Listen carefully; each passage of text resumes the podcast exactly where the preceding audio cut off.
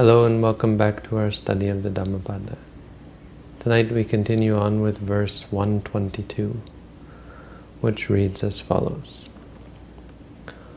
Mava manyeta punyasa namandang agamisati udubindu nipatena udakumbhopi purati diro purati punyasa Tokang tokang pi ajinang.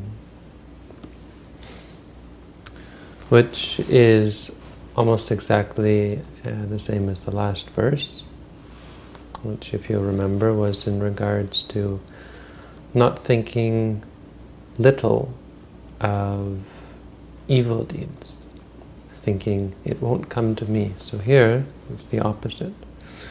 Mavamanyeta punyasa. Don't look down upon or uh, don't underestimate uh, punya, which is goodness.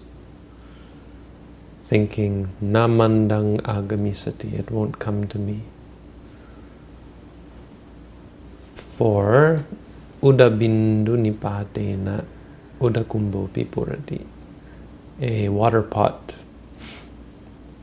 becomes full drop by drop, with drops of water, with drops of water falling. Dhiro purati punyasa. A wise person becomes full of goodness. Tokang tokampi ajinang.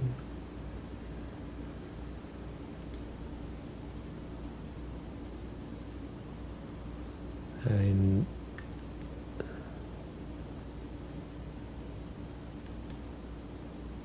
even though it might be drop by drop, one becomes full with goodness, or by through goodness, full of goodness. Hmm. Anyway, here we have a story. The story goes that the Buddha was talking about different types of giving Again, it seems there are all, many stories of giving. Giving being a fundamental religious practice that you might say gets maybe a little, some people might say gives gets a little too much coverage in Buddhist circles.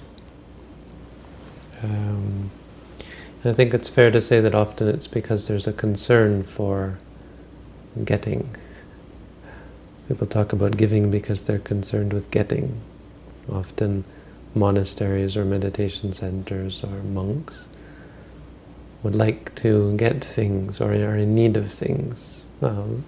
Realistically are in need of things. So there's kind of a tension there because you have to accept that, well, there is a need, but it seems a little bit suspicious, and I've often commented on this a little bit, not suspicious, a little bit uh,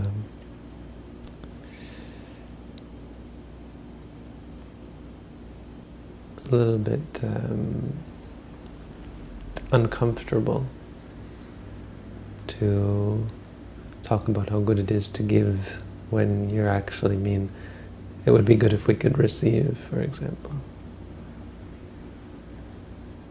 Anyway, giving is a spiritual practice. It's a good spiritual practice. There's nothing wrong with giving. We recently gave a large donation, uh, our group, many of you who are watching this video perhaps, uh, to a children's home in Florida. So that was uh, it was so good. Even my my stepfather got involved, my mother got involved, and uh, everyone was so happy my Sri Lankan friends in, in Florida got involved. It was a way to really bring people together and has the potential to bring people together uh, again. So we do this again next time, we'll even bring more people together. And that's what this story in the Dhammapada is about. The Buddha talks about how some people give uh, themselves, are charitable, are kind, but don't encourage other people to do good deeds. This doesn't just have to do with giving, any good deed. You could say the same about meditation or morality. If you're moral yourself, but you don't encourage people or let people, other people know about your views on ethical uh, acts or ethical matters, issues. And another person uh, might encourage others but not do good deeds themselves, and then one person does neither and another person does both. Both does good deeds and encourages others. And um, so his teaching, it's something that we've talked about before, is that uh, if you do good deeds but don't encourage others to do good deeds, then you'll you'll get great uh, great reward yourself. Your life will get better, but you won't. You'll be alone. You won't be surrounded by other people, right? If you become a good person yourself, but you haven't made friends with or or work together with other people to do good deeds, then you'll be lacking in friendship and companionship, which is very important, both in the world and in spiritual practice. And so, as the Buddha was teaching, it turns out there was a certain Pandita Purisa, a wise man, who having heard this Dhammadesana, thought to himself, well then, that's what I should do, rather than just be generous and kind and do good deeds on my own, I should bring people together to do good deeds. Sound familiar? This is what we did in, for Florida. This is why do we do these things? Bring people together. Don't just do good deeds yourself. Do them together as a group. So he went to the Buddha and he asked, or he maybe he went to uh,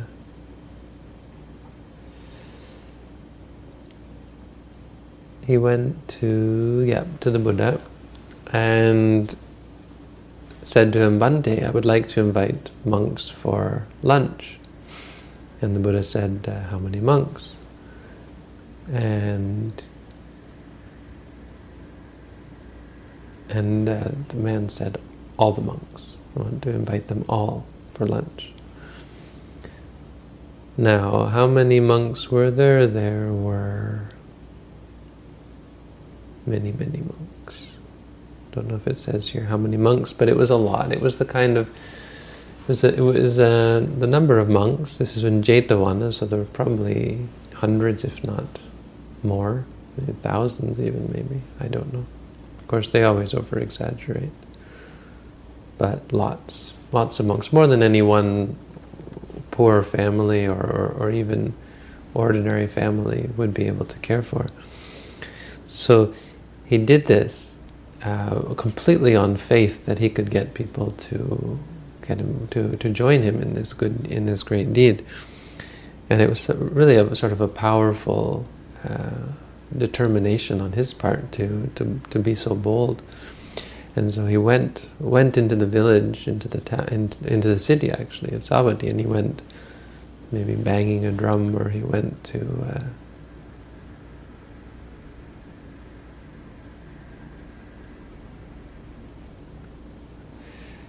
went to his own village, maybe not the city, but he went to, he went around saying, everyone, maybe banging a drum or something, I, I have invited the congregation of monks presided over by the Buddha for the meal tomorrow. Come, give what you can, provide as much as your means permit. Let us do all the cooking in one place and give alms in common. So rather than the ordinary way, which would be, oh well, I'll invite a couple of monks to my house, or I'll do this good deed or that good deed. It was the idea was let's all do one good deed together, so that we share in the deed, and that our karma is intertwined in the sense that we have similar futures together. We we we move forward and upward together. And so the people were, for the most part, overjoyed, but there was one rich guy who was not pleased. And hearing what this guy was saying, preaching and talking about his intentions, became quite angry. with the thought thus rather than look at this guy, rather than invite people, invite monks based on his own means, how dare he assume that other people sh will should help him fulfill his wishes, fulfill his intentions. I mean, how dare he just assume or push us all, or try to persuade us all to do something that really is, is it's, it's, it's on him, you know. This is his burden.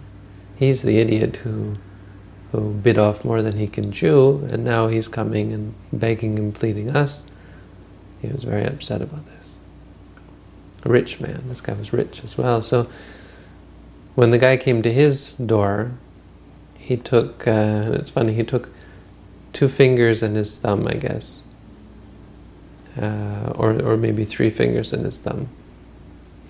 Maybe it was like this, and, and grabbed just as much rice would fit there and dropped it in this guy's bowl and did the same with with uh, beans you know, and jaggery or sugar and salt or whatever. Whatever he gave he gave just a little bit when he was giving ingredients.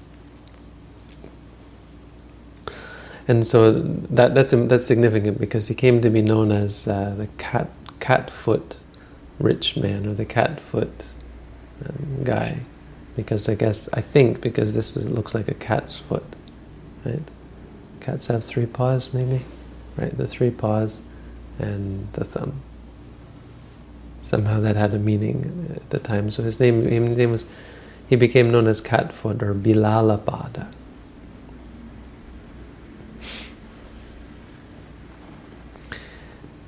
And so the this the wise man, the guy who was organizing this, took the offerings and he placed them apart. So he took the other everyone else's offerings and just put them all together, but the uh, the rich man's offerings he kept them separate.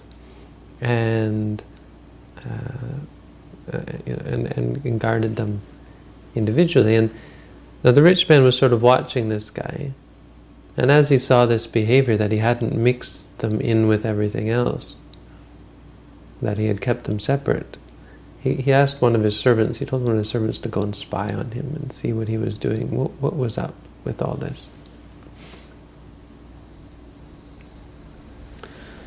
And the man followed after this guy, the organizer, and saw that what he was doing is he was taking like one grain or a few grains uh, of the uh, the rich guy's rice and putting a little bit in in each and everything that he, that they were cooking. So distributing it, distributing distributing it evenly among the, pro the product. And so this guy goes back and tells the rich man, who's quite puzzled and doesn't know what's going on. He can't see what angle this guy is playing, but he starts to get suspicious because some he's he's this guy has um, this guy deliberately um, paid special attention to the rich man's offering, which was which was was ridiculously small. And so he starts to get a he starts to get this thought in his mind.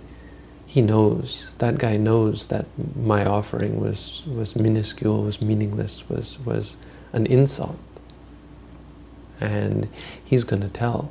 He's going to tell the Buddha, or he's going to announce everyone, and he's going to announce that I gave such and such, that I gave very very little.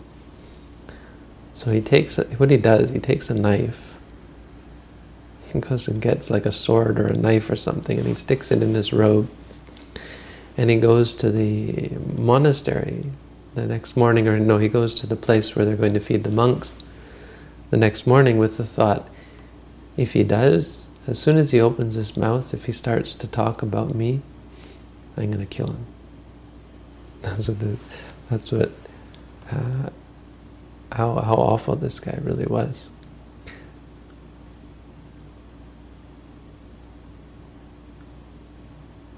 it's quite odd that he, he because later on he actually comes to realize the Dhamma. But this is the story. Hard to know what's going on underneath, but he got he gets very very angry, and he must really think that this guy is out to get him. That this guy has set him up and and is uh, um, is uh, kind of disappointed or upset or uh, feels uh, self-righteous about the fact that the rich man didn't give what he could give. Anyway, so he's there with his knife, sort of standing off to the side, and what does this guy, this organizer do? He proclaims to the Buddha that all the people gathered there had given uh, something for, for each of the for for every bit of the food, and he said, "Please, venerable sir, uh, may may everyone here receive a rich reward because they all uh, they all gave according to their ability." And the rich man heard this, and he was he was quite moved by this, by the, the generous, and he realized that he had had he had had this whole uh, thing misunderstood, that he had misunderstood this man's intentions, and started to realize that actually this guy was a, a really good person. And it's funny, the translation says, uh, "If I don't ask him to pardon me, punishment from the king will fall upon my head." But I'm pretty sure that's not what it says. You see, there's something called Deva Danda, which um, Deva means angel, but it can also mean king. The king is considered to be a, a god among men, or a deity among men, so it could mean king, but it really doesn't, because it's talking about, um, actually talking about his head, which I mean, well, there's no reason that the king would punish him, but it's the angels that will mete out punishment by splitting his head into pieces, which is a common phrase. There was this belief that uh, if you did a terribly heinous, heinous crime, the angels would mete out punishment on your head by splitting it into pieces. And so he actually, this rich man who was very arrogant and conceited and was very much on the wrong path, mended his ways just standing there, listening and watching and looking and seeing what a wonderful thing he had missed out on because of his selfishness and his greed and his, his stinginess. And so he bowed down at the feet of this, this organizing fellow and said, Please forgive me, sir. And the man looked down at him and said, what, what, what's, why, why are you asking me forgiveness? Totally um, oblivious and, and, and having never thought anything. Uh, I, I never, never, I've never thought anything bad about the man. So he was totally surprised as to what was wrong. And the treasurer explained to him, the, sorry, the rich man explained to him that, you know, really he, he he was angry. He gave that gift out of anger and, and he, he purposefully gave very, very little. And I actually at this point felt kind of sad that he hadn't given something significant. And the Buddha saw this, standing right there, sitting there, probably eating, and asked what was happening, what, what was this, what was going on. And so they told him, and the rich man said, "Well, I, I was awful, really, and I feel like I missed a really good opportunity to take part in something wholesome. And the Buddha said, oh no, you didn't actually. Well, the, the Buddha basically said, don't ever think of a good deed as a trifle. In the end, you gave. In the end, you were, uh, you, you relented.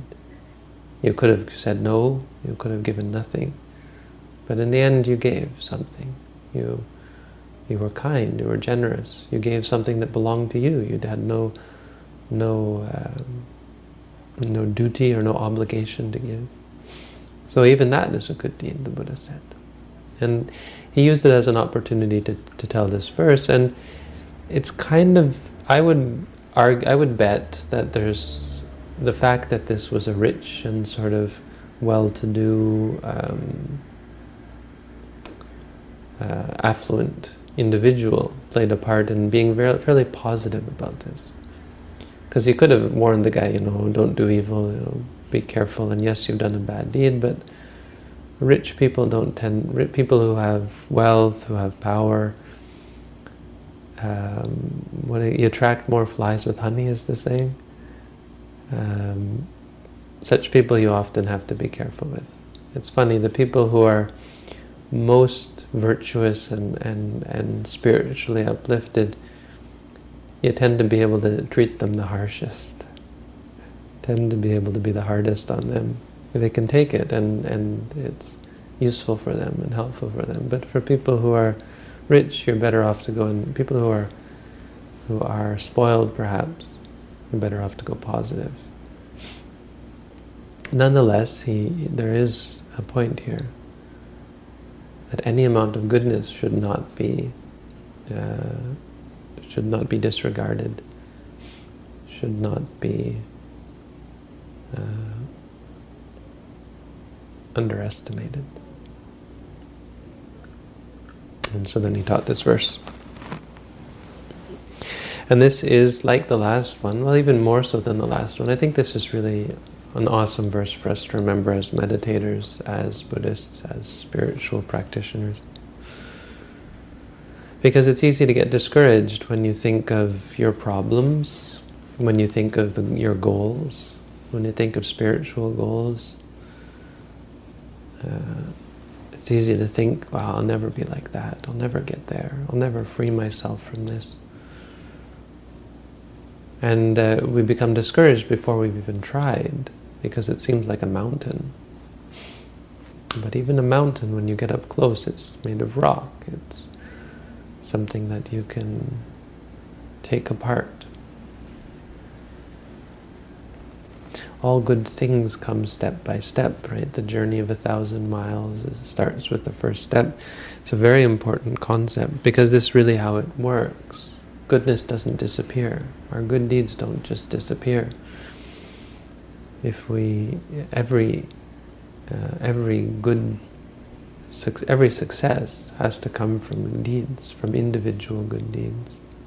And so whether it be generosity, uh, and therefore the, the result being affluence or, or um, high status, all the good mundane things that come from being generous, whether it be good for having good friends, all these good results, they all come from uh, from small deeds, from small acts of kindness. Because our lives are this way. You know, our our our our lives work moment by moment, and every moment we can do wholesomeness, we can do a good deed, we can do a bad deed. Uh, every moment there's an opportunity, whether it be through generosity or morality, or simply through meditation. So our our ethics, we don't have to have lofty ethics. Ethics aren't about the principles themselves. It's about the acts. It's about our state of mind and our momentary interaction with the world around us. And meditation, likewise. Uh, enlightenment isn't something that you uh, jump to, or you, you fall into, or you break open. Uh, it's not a instantaneous thing. It comes step by step and moment by moment. Every moment we have the opportunity to do good deeds. Every moment that we're mindful, when you're mindful of the foot lifting, when you're mindful of the foot moving, and mindful of the foot placing, when you're mindful of the stomach rising, that one moment is a wholesome mind. When you see that you're angry and you remind yourself, this is anger, it's not me, it's not mine, it's just anger. When you see something and you remind yourself that see, Every time you do a, a, good deed like this, when you're kind to someone, when you're generous, when you're compassionate, when you're helpful, when you're patient, when you get frustrated and impatient with people and then you remind yourself, impatient or frustrated, and as a result become more patient. The power of this is not to be underestimated, because this is how true power comes about, not by a, not in a single bound, not by one great act. You don't break through to become a good person. Goodness comes moment by moment. It's something anyone can do because it's here and now, and it's moment by moment. This is what's so awesome about this path, this practice, Buddhism, meditation. It's not something lofty or, or difficult. As difficult as it is, it's just moments. something you can do any moment, every every moment that you do a good deed is one step closer to the goal. It's one step higher, step up on the ladder, bringing you higher, making you happier, bringing peace and clarity and freedom to you and to those around you. The main neat thing about this story that isn't really doesn't really come out in the verse is about encouraging others. So not only should we encourage others to be generous, but even more importantly, we should encourage others to be ethical and spiritual, contem contemplative. We should encourage others to meditate, to better themselves, to not just be content to be an ordinary person, to get old, sick, and die, and have the world forget about them, but to move forward and upward, and to make use of the time that they have, and the energy that they have, and the life that they have, to become uh, to put it to some use, to make it to have, uh, bring it to have value, true value. So, in encouraging others, we we gain this extra support of having good people around us. Right? If you don't encourage others in goodness, well, you can be as good as you want. It's not sure who you'll be surrounded by. You'll often be surrounded by people who complain about it because they, they don't have the sense of the importance of goodness and they haven't had the taste of the fruit of goodness. So you end up often being surrounded by people who don't understand goodness, who don't appreciate goodness, who don't have the clarity and the happiness that comes from goodness, and therefore surrounded often by miserable people. We don't want that. That's why it's very important to, when we do good deeds, to encourage other people in it and to work together to perform good deeds. So anyway, that's the Dhammapada verse tonight. One more teaching on good things, bad things, spiritual things. Thank you all for tuning in. Wishing you all a good practice and success in practicing together in a good way. Thank you. Have a good night.